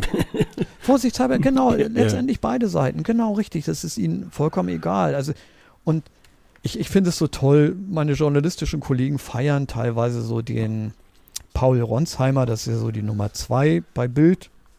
Und der ist genauso wie sein Vorgesetzter Johann Reichelt, ist der auch begeisterter Kriegsreporter und stellt sich immer die der stellt sich dann in martialischen Uniformen, stellt er sich dann gerne in irgendein Kriegsgeschehen. Mhm. Und da sagen dann selbst vermeintlich linke Journalisten, sagen dann, ja, Respekt, das muss man sich auch erstmal trauen und da muss man erstmal hinfliegen und das finde ich auch toll und das macht ja sonst keiner. Und und ich finde das so furchtbar, ich, ich könnte wahnsinnig werden, weil äh, ich einfach nur die Inszenierung sehe. Also ich habe zum Beispiel bei dem gesehen, der ist damals geflogen nach Hongkong, hat sich äh, dort auf so eine Demo gesetzt von, von irgendwelchen Demokratiebefürwortern. Und ähm, da ging es ja so heiß her. China wollte irgendwie die Demokratiebestrebungen klein halten. Und dann hat er sich halt im Selfie abgefilmt ähm, mit der Gasmaske auf, weil im Tränengasnebel zwischen den Fronten und, und hat dann einen Text reingesprochen, hat gesagt, ja, hier laufen alle nur mit Gasmasken rum und ich bin hier gerade mitten im Krieg. Und im Hintergrund spazierte in Zeitlupe ein angestellter Büromitarbeiter mit einer Hose und einem Kurzarmhemd oder so, ging da einfach an ihm vorbei. Und es ist einfach Inszenierung. Und ich glaube ihm einfach auch kein Wort, wenn der sich auf das Flugfeld, was hilft es denn? Der fliegt nach Kabul, stellt sich dann da aufs Flugfeld und dann, dann ähm, spricht er von den, wie wir müssen Solidarität mit den Afghanen zeigen. Und zeitgleich ist bei Bild TV oder bei Bild.de wird die Angst vor den Afghanen geschürt und, und es werden ihnen unlautere, den Flüchtlingen werden unlautere Absichten unterstellt. Mhm. Das sind alles entweder nur Einwanderer ins Sozialsystem also sprich Schmarotzer oder es sind äh, brandgefährliche Bombenleger. Und ja, das geht irgendwie alles gleichzeitig. Das, und das machen sie ganz raffiniert. Und anscheinend glauben sie da auch selber dran. Und wenn, wenn das inszeniert ist, dann ist auch diese Art von Berichterstattung, diese Parallele, genauso beabsichtigt. Auch inszeniert. Also ich glaube schon. Hm dass das beabsichtigt ist, auf jeden hat Fall. Es denn, hat es denn Potenzial, gerade auch, auch an Thomas äh, gerichtet, weil ich heute lesen konnte, dass der Werbemarkt sich ja jetzt mit diesen Themen auch beschäftigt. Und das ist ja dann, wenn das Epoch Times ist, ist es ja genau dein Thema. Also kann man bei Bild überhaupt Werbung machen oder ist es eigentlich schon verwerflich, wenn das so Agenda-Setter des Chaos sind? Also wir haben die Bildzeitung natürlich nicht auf unsere Liste der Medien, auf denen die, die Hate und Fake News verbreiten. Da stehen dann eben Epoch Times und Breitbart. Aber genau genommen müsste die Bild bei der Beschreibung, die wir gerade vor uns haben, genauso darauf gehören. Ich, ich würde als Werbung, einem Werbungtreibenden nicht anraten, auf Bild zu werben, äh, weil er in, die, in diese Atmosphäre hineingerät. die Lorenz gerade äh, so beschrieben hat. Das passt nicht zu einem Markenauftritt. Ich finde aber im Moment, im Moment, ich sehe das Potenzial eines Fernsehsenders ja nun aus meiner Brille, aber im Moment ist die Bild, so wie sie es jetzt macht, keine Gefahr für die Demokratie, weil das ist Radio in einem Fernsehstudio und größtenteils der Sendestrecke irgendwelche schlecht overvoiceden amerikanischen Inkstudio, Fresstempel, Superlativ äh, Dokumentationen und Reportagen aus den USA. Also wirklich more of the same. Aber es kann natürlich was draus werden. Aber ich weiß, was Fernsehen kostet, gerade dieses Fernsehen. Gerade wenn du mit vielen Bildagenturen arbeiten musst und aktuelles Nachrichtenfernsehen machen musst, ist es praktisch unbezahlbar und wird immer defizitär sein. Mhm. So wie die Welt. Ja, auch die haben sich ja offensichtlich dran gewöhnt. Ja, genau. Ja, Wie ist übrigens, das wollte ich von dir mal wissen, Lorenz, als Ja. Medienbetrachter, wie ist ein Selbstbewusstsein eines Ulf Poschardt, der so die Marktliberalität beschwört, eigentlich zu erklären, wenn man selber so ein subventioniertes Äffchen ist? Das finde ich fantastisch. Äh, ich finde das fantastisch. Jedes Quartal, wenn irgendwie die Zahlen rauskommen und dann da wieder steht, irgendwie, also ich meine, die Auflage, die ist ja bald, bald ist ja die Auflage der Welt, ist ja irgendwie parallel wie das neue Deutschland oder so. Also Ja, so 20, 30.000, ne? Ge- Genau, die, also genau, also da ist ja wirklich, ähm, da sind wir ja mit unseren Twitter-Auftritten, sind wir da ja besser davor. Aber Ulf Poschardt, finde ich, es ist wirklich so eine schillernde Person, also so eine schlecht ölig schimmernde Person. ähm, Wie so ein Dieses- Tankerunfall im Mittelmeer. also es ist so, habt ihr jemals mal einen seiner Artikel hinter der Paywall gelesen? Nee. Das Nee. ist wirklich so, wenn man diese Artikel liest, also ich sage das jetzt mal, wie, wie ich das empfinde, das ist unlesbar. Das sind, das sind, also es ist so, dieser Mann kann nicht schreiben. Das, so. das ist wirklich so, jeder Lektor, jeder Korrektor, jeder Redigator müsste ihm dieses Zeug, das ist wirklich unsägliches Schachtelsatzgeschwampfe mit Substantivverkettung der grauenhaftesten Art. Das ist also unseligste Schülerzeitungsschreibe. Also, nee, also ich will. Ey, beleidige mich nicht. Ich war. Chefredakteur in der Schülerzeitung und ich kann gut schreiben. Konnte es auch immer. Also es ist so, der Mann, was ich damit sagen will, der Mann kann gar nichts. Der, der kann nichts. Oh Mann. Gut, Also der- dann haben der wir das. kann es noch nicht. Ähm, okay, also ich habe jetzt mir verschiedene. Du hast, du bist ein Headline-Bringer, dass es nur so kracht. Ich habe das Ja, immer. Ich muss ja immer so einen kleinen Begleittext schreiben. Also ähm, Bild ist demokratiezersetzend. Ähm, wie ein Tankerunfall im Mittelmeer ist von mir. Ähm, Böhmermann ist klasse, habe ich. Ja. Ähm, Sie sind vollkommen skrupellos. Habe ich auch. Ja. Und dann habe ich zwei, Poschardt kann nicht schreiben. und der Gipfel ist, Poschardt kann nichts. ja, das ist eine gute Steigerung. Kannst du Genau. dir selber aussuchen, was wir als Überschrift für diesen Podcast nehmen. So, ich hatte im Vorfeld gestern mit dir telefoniert und äh, hatte dich gebeten, auch ein paar Themenwünsche selber einzureichen. Und unter anderem kam auch Christine Strobel darin vor. Erklär doch mal, wer das ist. Ja, Christine Strobel, das ist, ähm, ja, also, genau, also es, die, die, kurze, die kurze Antwort ist die, sie ist die neue ähm, Programmdirektorin ähm, der ARD. Mhm. Und die lange Antwort ist die, ähm, sie ist die Tochter unseres Parlamentspräsidenten. Also sie ist die Der Tochter nächstes von, Jahr 80 wird. der nächstes Jahr 80 wird Und der wieder seinen antritt. Wahlkreis gewinnen will. Und Ja, der wieder, der wieder- wieder weitere ja. vier Jahre uns auf die Eier gehen will. Und der, und der der CDU diesen Armin Laschet irgendwie beschert hat. Der, der im Prinzip den Armin Laschet reingedrückt hat, ähm, weil er keinen Bock auf Söder hatte. Und gegen irgendwie, ich weiß nicht, 70 oder 80 Prozent der CDU-Basis waren, glaube ich, gegen Laschet. Ja. Und das ist äh, jetzt wirklich Wolfgang Schäubles Vermächtnis, ist, dass wir diesen stotternden und stammelnden kleinen Karnevalsprinzen da jetzt irgendwie durch die Republik wackeln sehen und äh, der die CDU in Grund und Boden wirtschaftet. Und der natürlich zeitgleich auch Olaf Scholz irgendwie auf einmal zum Supermann gemacht hat. äh, ein ja. Olaf Scholz, den ja alle abgeschrieben hatten. Also Bei tiefstehender Sonne werfen Zwerge lange Schatten. genau. Naja, also jedenfalls die Christine Strobel ist nun also Tochter von Wolfgang Schäuble, ähm, der übrigens auch von einem Waffenhändler mal einen sechsstelligen Betrag in Bar irgendwie einkassiert hat. Wir erinnern mhm. uns. Ja, musste mhm. aber deswegen auch seinen äh, CDU-Vorsitz abgeben. Oh ja. Das ja, heißt aber in der Strafe. CDU nicht, dass deine politische Karriere zu Ende ist, sondern kriegst du, dann wirst du danach erst für sämtliche Ämter als hyperkompetent gehandelt. hoch, hoch Die Frau heißt nicht mehr Schäuble, weil sie ist verheiratet mit einem Landesvorsitzenden einer konservativen Partei, deren Namen ich hier nicht nenne. Sie heißt CDU. Die zu normalen Zeiten auch längst, wo er längst Ministerpräsident wäre, wenn die nur nicht so abgeschissen hätten. In Baden-Württemberg. Jawohl, genau. Man muss übrigens diesen Herrn Thomas Strobel mal ähm, zuhören. Der klingt genau so wie äh, äh, Schäuble vor 30 Jahren.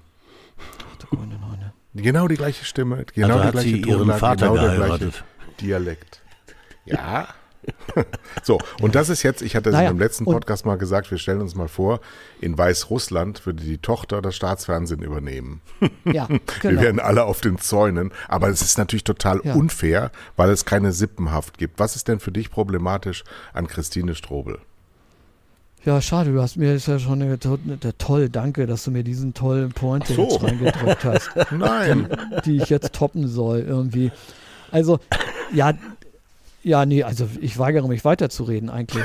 ähm, ähm, naja, also man könnte tatsächlich mal überlegen, die ARD-Intendanten haben ja, äh, die wollen ja die Politikmagazine runterfahren. Und mhm. das ist in der Nach-Strobel-Zeit passiert. Und äh, ich will ja keine Gerüchte streuen, aber das würde mich tatsächlich mal interessieren, was hat sie da für eine Rolle, wenn, wenn jetzt so Klassiker wie Report, Monitor, Kontraste, Fakt, Panorama, die sollen ja runtergedampft werden. Ich weiß nicht, 30 Die sind ja alle eher kritisch so. und eher liberal links, oder? Oder gibt es auch vom Bayerischen Rundfunk, das ist wahrscheinlich eher rechts, der Monitor? Ja, ja. Aber genau. die anderen sind ja, sind ja dann aus, aus Historie allein schon immer so ein bisschen ähm, grün, links, liberal. Mhm, muss ja, ja. Richtig, ja.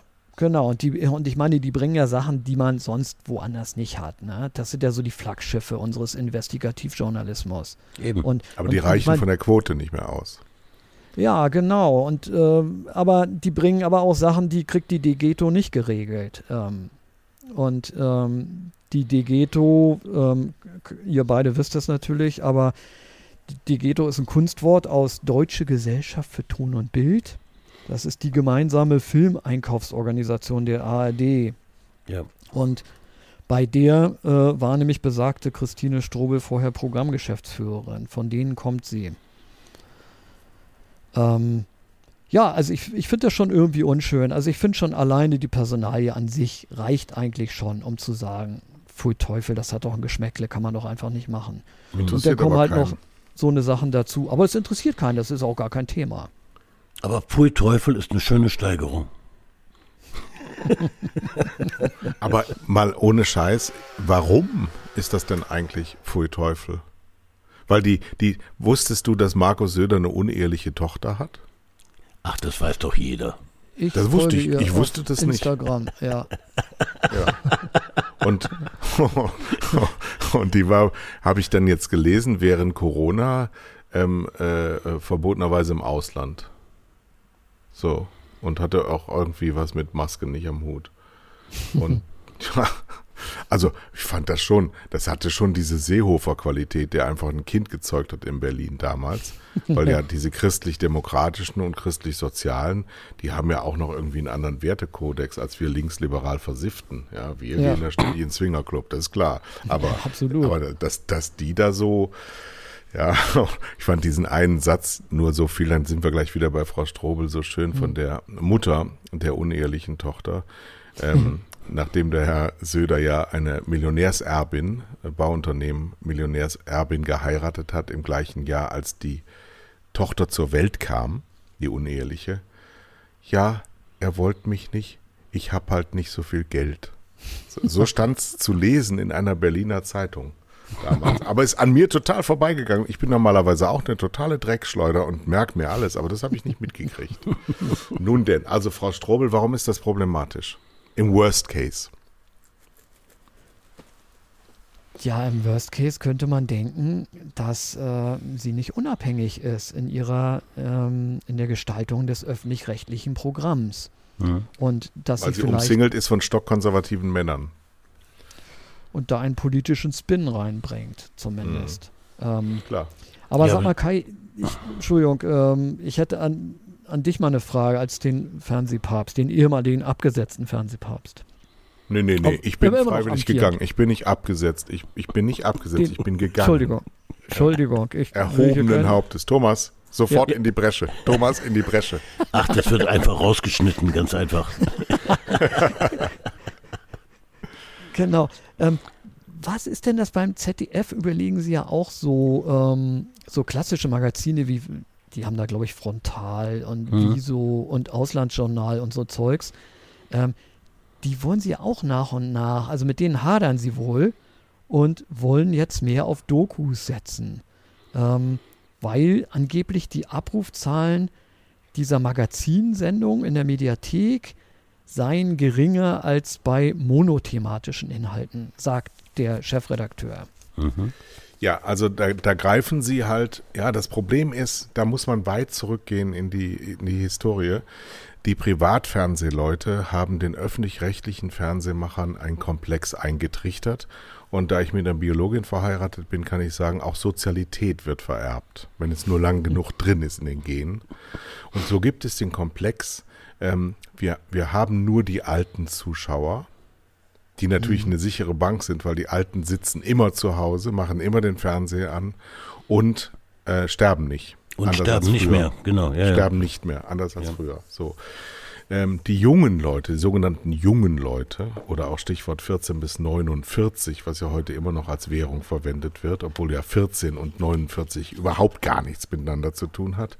Ähm, die jungen Leute haben traditionell noch nie Fernsehen geschaut, weil wir erinnern uns selber dran, als wir jung waren, haben wir auch Videotheken gestürmt und haben sechs Kassetten fürs Wochenende ähm, verliehen, äh, eingeliehen, die wir dann am Montag wieder abgeben mussten und wenn wir es Mittwoch ertaten, mussten wir 50 Mark ähm, Strafe zahlen. Davon lebten eigentlich die Videotheken. Und das Aber heißt zurückgespult, heute halt zurückgespult, ne? Sonst Genau. Kostet einen Mark mehr. Ja. Sonst und das, noch mehr. und das äh, heißt heute Netflix und ist schon bei dir zu Hause. Du musst nur das Haus nicht verlassen. So, das, das ist das Problem. Und die Zukunft heißt angeblich Mediathek, aber diese Zukunft ist halt noch nicht Realität, denn die Einschaltquote wird massenhaft generiert im linearen Fernsehen. Und ich glaube, das wird bei vielen Zielgruppen auch noch sehr, sehr lange so bleiben. Trotzdem will man sich nicht verweigern der Zukunft. Und deswegen separiert man wie in den 90er Jahren nach Zielgruppen. Und das halte ich für total falsch, weil Zielgruppe besteht in der Fernsehforschung, wie man sie heute betreiben kann, nach wie vor aus ganz wenigen Parametern und sehr oberflächlichen Parametern. Und indem man, das weiß der Thomas auch als Fachmann, indem man es immer weiter ähm, ähm, feingranularer definiert, desto unsicherer werden die Ergebnisse, die dabei rauskommen. Deswegen kann man sagen, wir haben die beste Fernsehforschung, aber wir haben es nicht, wenn wir die falschen Kriterien anlegen, nach denen wir handeln. Und die Ghettoisierung von Fernsehen, das Abstellen, die einen gehen zu Funk, die anderen gehen dann zu Neo, die sind dann zehn Jahre jünger als das ZDF im Durchschnitt, sind dann aber auch immer noch Mitte 50 im Schnitt, zeigen aber eigentlich nur Wilsberg und Bares für Rares in der Wiederholung. Das sind alles keine Innovationen. Und ähm, ich würde einen großen Sender machen als ARD, einen großen Sender als ZDF. Ich würde perspektivisch diese beiden Systeme auch fusionieren und dann ähm, mit, mit äußerster Schlagkraft ein bis zwei richtige Mutterschiffe mit dem aller, allerbesten, ein, ein, dass du gar nicht mehr umschalten musst woanders hin. Und dann würde ich kleine Beiboote machen. Aber hier habe ich ein bisschen die Bef- Befürchtung, dass sie alles abrüsten und nichts mehr richtig bestücken. Und Ja. bei vollem Lohnausgleich und immer wiederkehrender äh, Gebührenerhöhung. Das ist der falsche Weg auf jeden Fall. Darfst aber heute nicht mehr sagen mit öffentlich-rechtlichen, weil du dann sofort AfDler bist. Ja, genau, richtig. Ja, ja. Aber, aber Lorenz, die, die rüsten ja an der Stelle ab, wo sie sich ganz klar absetzen von den Privaten. Ja, genau. Und das ist die, die das ist ja das Traurige, genau. Ja. Da könnten sie ihre Stärken ausspielen, ne? weil die Privaten sich da nicht ranmachen. Und jetzt läuft es ja nun sogar gegenteilig so, dass die Privaten jetzt auf einmal die Seriosität entdecken und sich für teures Geld da irgendwelche Linders einkaufen. Mhm. Ähm, das, also das ist ja gaga. Die einen rüsten ab, die anderen rüsten jetzt auf. Ja. Es ist über, von Das ist dann außen der, der, betrachtet. der Elevator-Effekt, die begegnen sich dann im Mittelmaß. Hallo, hallo. Geht's dir auch scheiße? Ja, mir auch. Ja, nee. Ja, wir haben unsere Stärken aufgegeben. Ja, wir haben eure nicht gefunden. Ja, Och ja, auf Sehr Wiedersehen. schön, ja. Ja. Nee, das, äh, das läuft äh, tatsächlich, also das bei den Privaten, dass das äh, schwierig wird, dass es auch vor allen Dingen sehr lange dauert, bis du diese Kompetenzfelder, die du nie hattest, besetzen kannst. Das ist eigentlich klar, dass die anderen so, so ein bisschen blind durcheinander meandern. Das hat beim ZDF was damit zu tun. Das sieht man ja auch an der Einschaltquote, dass der ZDF mit riesigen Geldmengen äh, programmiert wie ein Privatsender trotzdem das ein großer Erfolg ist, da muss man unter, unter professionellen Gesichtspunkten, muss ich Himmler ein, ein großes Kompliment aussprechen. Als Zuschauer bin ich damit nicht so einverstanden und die ARD ist einfach, viele Köche verderben den Brei. Das muss komplett re- reformiert werden. Wahrscheinlich muss die ARD fusionieren unterhalb des ZDF. Diese Regionalberichterstattung ist total überschätzt. Ja, wird gar nicht so hoch gewertschätzt, kann man ganz anders ähm, machen. Und äh, dass da, dass da diese, diese Diadochenkämpfe, diese Königsreichkämpfe, das ist echt sowas von früher. Und Ja. das können wir uns nicht leisten. Aber die haben ja Tausende von Arbeitsplätzen, die in die Parteien hineinreichen, die überall diese Verbindung zu den sogenannten ähm, ähm, äh, zivilrechtlich äh, primären Gruppen haben, äh, sodass das, wer soll das denn reformieren? Ja, das hat Friedrich Merz mir mal überlassen, als einzigen Spruch, den ich übernommen habe von ihm. Wenn du einen Sumpf trockenlegen willst, solltest du nicht die Frösche fragen. Ja, Und, und diese er, Reformierungsfähigkeit äh, Ja. äh, ist nicht da. Die ist nicht Ja. da. Und die kommt auch nicht durch diesen Podcast. naja, Moment, Moment. Moment. Nein, nein, aber, aber es ist tatsächlich so, ne, wenn Systeme äh, irgendwann so komplex werden, ähm, dann ist es wahrscheinlich wirklich so gordischer Knoten. Man kann es eigentlich dann nur noch zerschlagen. Ne? Und das wird natürlich aus guten Gründen ja auch nicht passieren. Es hat mal vor zehn Jahren bei der Bild, da war der Diekmann noch da, eine Offensive gegen das öffentlich-rechtliche Fernsehen gegeben. Da war der Blome auch noch da, äh, sogar, vielleicht sogar, na, weiß ich gar nicht. Ähm, und da habe ich gesagt, dieses System wird niemals zerschlagen werden können. Ja. Weil wenn die Bildzeitung sich die Zähne dran ausbeißt, dann geht das nicht. Und wir haben es ja auch gesehen, Ja. ähm, auch wieder ein Aperçu. Ich hoffe, du verurteilst mich deswegen nicht. Ähm, wir haben die DDR verloren. In Deutschland kann ein Land eingestellt werden, aber nicht eine Rundfunkanstalt. Denn das nächste, was dann passierte, war der MDR wird die DDR. Ja, Ja. Es, das ist nicht, wir haben uns einfach da drüber gelegt, wir haben unser System da drüber gelegt und jetzt sind so wahnsinnig viele Leute da so komfortabel eingerichtet. Ja. Nimm doch mal, nimm doch mal die Degeto, nimm doch mal die Filmförderung, das ist ja mein Spezialgebiet. Ja, was da alles, ich meine, wir haben das teuerste öffentlich-rechtliche Fernsehsystem und alle Filme, die da produziert werden und alle Schauspieler, die da abhängig beschäftigt sind, alle, die da ähm, drin sind, die haben doch gar keine Notwendigkeit, über was Neues nachzudenken, weil es doch alimentiert ist. Es wird doch bezahlt, es ist doch alles da. Wir hören immer das Gequake von denen, die selbst da nicht hinkommen. So wie wir, ja. Aber, Aber, aber, aber, aber Kai, die haben doch keine, keine Hörer. Ich, ich habe ich hab Hoffnung, weil wir, wir unterschätzen jetzt die Selbstzerstörungskräfte in ARD und ZDF. Äh, wenn, wenn du beobachtest, dass die Privaten aufrüsten im, im, im Bereich äh, Information und Magazin und ARD und ZDF sagen, um Gottes Willen, ja, die, die rüsten auf, dann steigen wir sofort aus, den, aus diesen Programmen aus. Das ist doch selbstzerstörend. Ja, aber mit, der- mit, mit der Folge, dass ähm, angeschaut wird, ja, ich, ich weiß jetzt auch nicht, diese Qualitätsdebatte, die kann ich gar nicht führen, also führen wir eine Quantitätsdebatte und da schau doch mal an, die siebte Staffel von Soko Wismar hatte viel mehr als ähm, Fakt oder äh, wie heißt Ja, es, ja. Frontal 21. Ja, und dann werden die Äpfel hochgeworfen, Pflaumen hinterher, ein paar Zitronen in die Luft und, und was dann unten hinfällt, wird gegessen. So. Das, weil das Geld fließt ja weiter. Programm werden sie senden. Aber ob das jetzt wichtiges Programm ist Ja, oder genau, die nichtiges Verteilung. Programm. Genau, die, Ja. ich meine, die Verteilung ist ja so gestört. Wenn wenn da irgendwie für Fußball ein, einfach riesen Kübel, waschkörbeweise die Banknoten ausgeschüttet werden und ich weiß gar nicht, der Nachrichtenbereich hat, kriegt halt irgendwie einen zweistelligen Millionenbereich oder so und muss damit Mhm. haushalten. Und äh, das gibt man dann irgendeinem abgehalfterten Torhüter dafür, dass er mal in der Halbzeitpause irgendwas Ungares sagt. Ja, Lorenz, guckst du Bares für, für Rares? Also ich habe es natürlich aus Interesse schon geguckt und ich weiß, dass es, ich glaube, die ZDF, ich hatte mal eine Zahl gesehen, überträgt im Jahr tausendmal, also über tausend war es auf jeden Fall. Weil das Ding ja so oft rauf und runter genudelt wird. Das ist ja wohl die Gelddruckmaschine. Ich glaube, Ja. Warner Brothers produziert das Ding. Und ähm, ja, das ist aber so herrlich harmlos. Und, und jeder kann da zugucken, es tut keinem weh. Und man hat diesen betulichen Untoucher, diesen Horst Lichter, der irgendwie an, an jedes Wort noch eine Verniedlichungsform ranhängt. Und ähm, ja, dann ist das wunderbar. Eine herrliche Sendung zum Einschlafen. Ja, Ja. Liebchen, komm mal her. Was kriegst, du dann her, ne? Liebchen, was ist denn, ne? Ja, Schätze das ist mal. auch Jotos, ne? Was hast du uns da mitgebracht, ne? Ja. Genau. ah, du guckst es also auch, Kai. Ich bin Privatier, ich habe viel Zeit. So, dann haben wir eigentlich alles besprochen.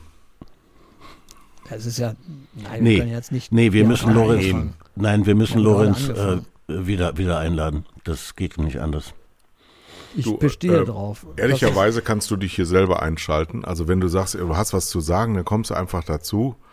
Ähm, weil Hörer verlieren wir keine. Ihr werdet es bereuen. Ja, macht es bereuen. Ich, wer, ich werde davon skrupellos Gebrauch machen. Ja. Hast du einen Klasse. Hund? Nein, leider nicht. Leider nicht. Genau. Ja, aber wir, wir können das Ding auch umnennen in zwei Hunde mit Herr. Es ist klar, wer ich denn bin, ne? Zwei Hunde und Herren. Vielleicht Hunde und Herren. Ja, meiner geht's wieder ein bisschen besser. Ich habe ihr ähm, so viel Insulin gespritzt diese Nacht, dass sie äh, vernünftige Werte jetzt hat. Taumelt allerdings durch die Weltgeschichte, dass ich denke, es ist auch nicht angenehm gewesen. Naja, wie dem auch sei. So wird's eben spannend, ist eine Art Cliffhanger. Ist der eine Hund noch da? Ja, Oh weh. so. Was haben wir jetzt? Oder- oder Wir kommt noch ein Dritter dazu. Freitag. Wir haben ja das eh. Wir haben jetzt Freitag. Und ähm, ich bin jetzt schon in München, weil ich mache, beginne nämlich jetzt meine große Süddeutschland-Tour, weil am Samstag haben wir ähm, Jahrestreffen der alten Belegschaft von Tele5. Ich habe mir Oh. mein Haar wachsen lassen seitdem. Oh, und ich fein. bin auch nächste Woche bei meinem Friseur, aber ich lasse immer noch nicht schneiden, weil ich noch einen Monat wachsen lassen muss. Also die alte Truppe von Tele5 kommt zusammen und das nehme ich zum Anlass, auch eine Woche später ein Klassentreffen zu machen, nach 40 Jahren. Und ich habe so Todesangst vor den Fratzen, die dem entgegentreten werden, weil ich denke immer noch, dass ich ja nicht älter geworden bin. Aber den, den, den äh, Ex-Tele5-Mitarbeitern äh, musst du bitte ganz, ganz liebe Grüße ausrichten. Ach, das wird tränenreich. Ja, ich ahne es, ja. Ja, ja, ja. Da waren mal 70 Leute, da sind jetzt noch 15. Aber die anderen sind alle sehr gut untergekommen. Aber dieses, dieses alte gallische Dorf ist einfach nicht mehr existent. Die GmbH ist aufgelöst. Es gibt es nur noch als Fernsehsender und ich habe jetzt schon mehrfach als Privatier beim Rumseppen Programme gesehen, die nicht von mir da eingekauft wurden. Um Gottes ist ein Willen. Skandal. Skandal. Und du, und du musst dich jetzt als ehemaliger Majestix irgendwie selbst auf dem Schild irgendwie durch dein Dorf tragen lassen. Ich habe Hühner, die sehr kleine Köpfe haben, deswegen nicht viel denken können und mir hinterherrennen, wenn ich Futter habe. Ich habe Ja, eine ähm, sehr loyale. Hündin. Sehr loyale Hündin. Hier im Dorf bin ich sehr anerkannt. Thomas mag mich. Uwe Boll Ja. mag mich. Meine Frau mag mich. Die ganzen Leute, die mich jetzt eingeladen haben, die zumindest gesagt haben, okay, es wird vorbeigehen. Er hat angerufen, er kommt eine Stunde vorbei. Okay, ja, kommt ja nicht mehr wieder. Also in meinem Potemkinschen Dorf fühle ich mich wohl. Und, und ich habe das richtig verstanden. Die Hühner tragen dich auf dem Schild, wie man jetzt Six in den Saal hinein. Ich muss dazu sagen, ich habe zwei sehr stolze Hähne, die die Mauser sowas von übertreiben. Der eine stolzeste aller Hähne, der ständig oben auf der obersten Zinne steht und sehr laut schreit, hat alle Schwanzfedern verloren. Er sieht mhm. aus, als hätte es gebrannt. Ja, ansonsten, das sind so die Probleme, die ich so habe. Ja, wunderbar. So, ähm, Leute, wie lang war denn euer längster Podcast? Ich habe äh, hab den Ehrgeiz, ja. das toppen zu wollen. Also wir liegen ja. jetzt ungefähr bei 90 Minuten, glaube ich, knapp. Mhm. Ich glaube ja. 1,32, ne? Mit ja, okay, dem, die ich glaub, mit dem Christoph Baron, Thomas, also, oder? Ja, der, der, Christoph, der redete auch sehr gerne. Äh, die 1,32 schaffen wir. Dann, das ist überhaupt kein Problem. Das, ganz easy. Lass uns das ja. aber noch genau. Also da habe ich schon noch den sportlichen. Du hast für Kro genau. Kurt Krömer geschrieben, ne? Genau, ich habe für Kurt Krömer geschrieben ähm, und also habe an seinen letzten zwei Bühnenprogrammen mitgewirkt, als mitgewirkt mit Ü, ha, ha, ha. ähm, ja, das war, das war eine ganz tolle Von der Erfahrung. Qualität waren auch deine Witze, deswegen. Ähm, ja, Absolut, so genau. Richtig, ja. Nee, das war eine tolle Erfahrung, weil ich da meinen Intellekt irgendwie schön verstecken konnte und mich mal so zeigen, wie ich wirklich bin. Aber und Lorenz, ich, da habe ich, hab ich eine Frage. Äh, wie ja. fühlt sich das an, wenn man für Fremde oder für, für andere Menschen schreibt? Also ich sag das mal, wir hatten, ich, ich hatte das noch nie erlebt. Und Kurt, hm? ähm, am Anfang hatten wir so eine Pre-Show im Pantheon. Mhm. Und da lud er mich ein und ich war vollkommen unbeleckt und hatte noch gar nicht für einen Künstler geschrieben und dann gleich irgendwie schon große Bestandteile für so einen großen Künstler, sage ich mal.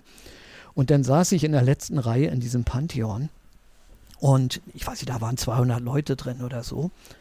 Und als die dann auf einmal brüllend laut gelacht haben über einen Witz, den ich vorher aufgeschrieben habe, das war so ein unwirklich faszinierendes, flashendes, süchtig machendes, unwirklicher Moment.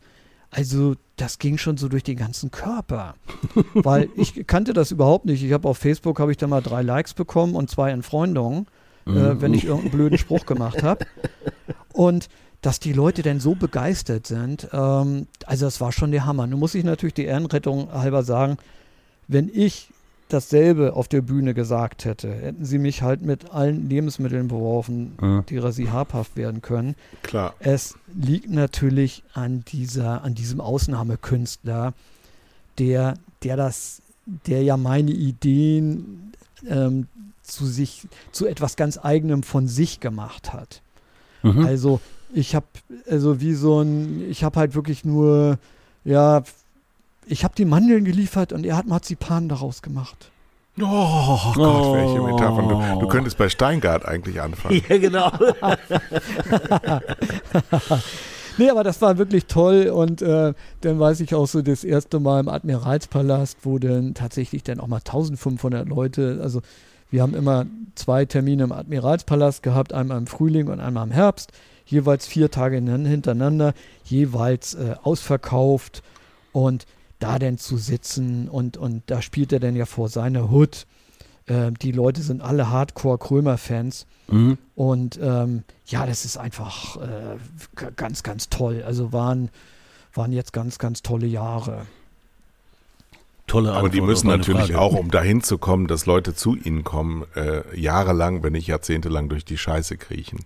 Damit, also, der ja. Name überhaupt entstehen kann, dass jemand sagt, oh, Kurt Krömer ist da und dann mhm. deine Witze anhört. Das ist ein weiter, weiter Weg und da ziehe ich wirklich meinen Hut, gemessen an den Karrieren, die wir gemacht haben. Die Jungs haben es total schwer, weil sie Absolut. ja nur sich haben. Die werden permanent auf sich selbst zurückgeworfen. Ja. ja.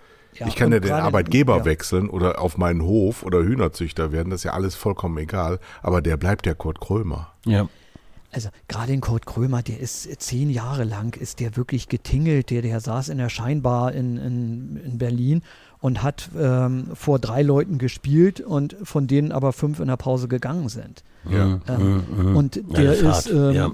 der ist, die ersten Jahre ist der einfach nur mit Freisaufen bezahlt worden. Und der hat sich jahrelang, hat er sich wirklich nur von Toastbrot, vom Aldi Toastbrot und von Bier ernährt.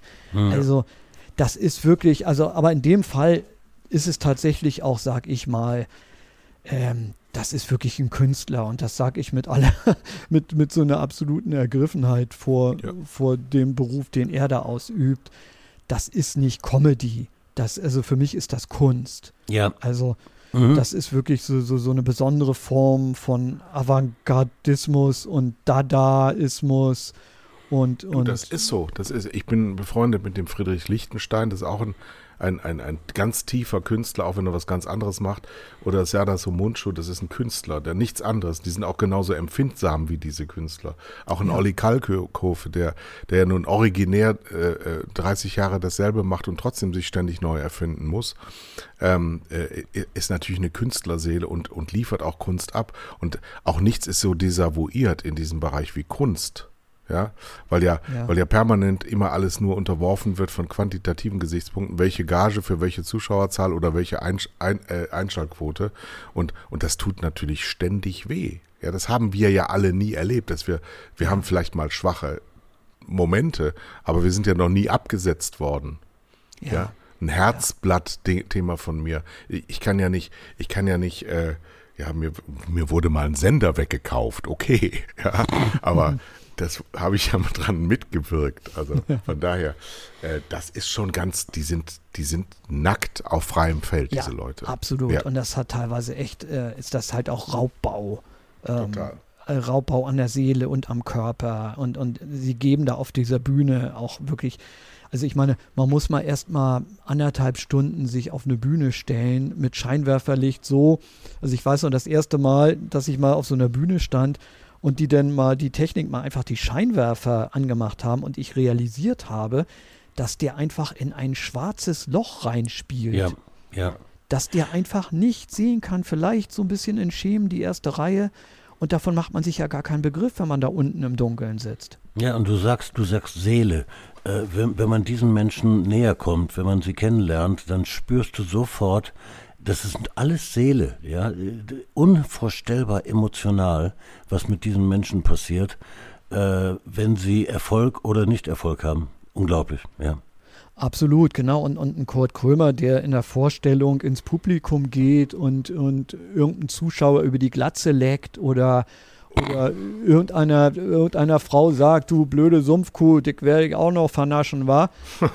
äh, der, der ist im Privatleben, ist das ein ganz höflicher, bescheidener, zurückhaltender, schüchterner Mann. Mhm. Mhm. Ja. Naja gut, dann ist natürlich sein Beruf auch eine Art Kompensation ja. und äh, er, er, kann ja nichts abrufen, was nicht da ist. Ja, das ist ja nun mal so drin. Ja. Dafür haben wir ja auch einen Podcast gemacht, mhm. damit wir unsere Therapiekosten im Griff halten. ja, alles klar, okay. Also ich merke schon, das ist wohl der, das soll wohl bedeuten, ich soll meine Krankenkasse vorzeigen. Alles klar, ich schicke dir das gleich. Was du mir gleich schickst, ist der äh, Link von dieser Sendung, die jetzt zu Ende geht, nach einer Stunde 36,30 auf meinem Display. Yep. Die längste, und jetzt wird wahrscheinlich unser Medienpartner DWDL, die wir herzlich grüßen, wieder sagen, viel zu lang, das kann man gar nicht machen. Aber es ist uns egal, ja. weil wer bis hierhin gehört hat, sei hiermit herzlich gegrüßt. Man kann ja übrigens bei einem Podcast auch mal nach einer gewissen Zeit ausschalten und dann am nächsten Tag wieder einschalten. Das geht ja auch, wenn es zu lang ist. Oh, Aber Life, Lifehacks. wenn ihr diese Sendung ähm, gut fandet, dann würde uns sehr freuen und wenn ihr sie zu lang fandet, dann seid ihr nicht schlau genug. Und wenn ihr es bis hierhin geschafft habt, dann seid ihr wahre Konnoisseure und wahre Kenner der Medienvielfalt. Ich danke Lorenz Meyer. Ich bin unbedingt bei euch.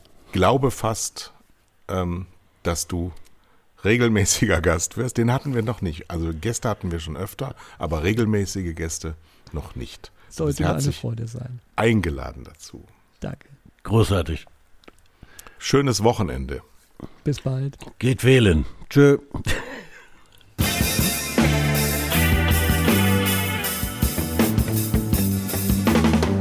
Das waren zwei Herren mit Hund. Kai Blasberg und Thomas Koch.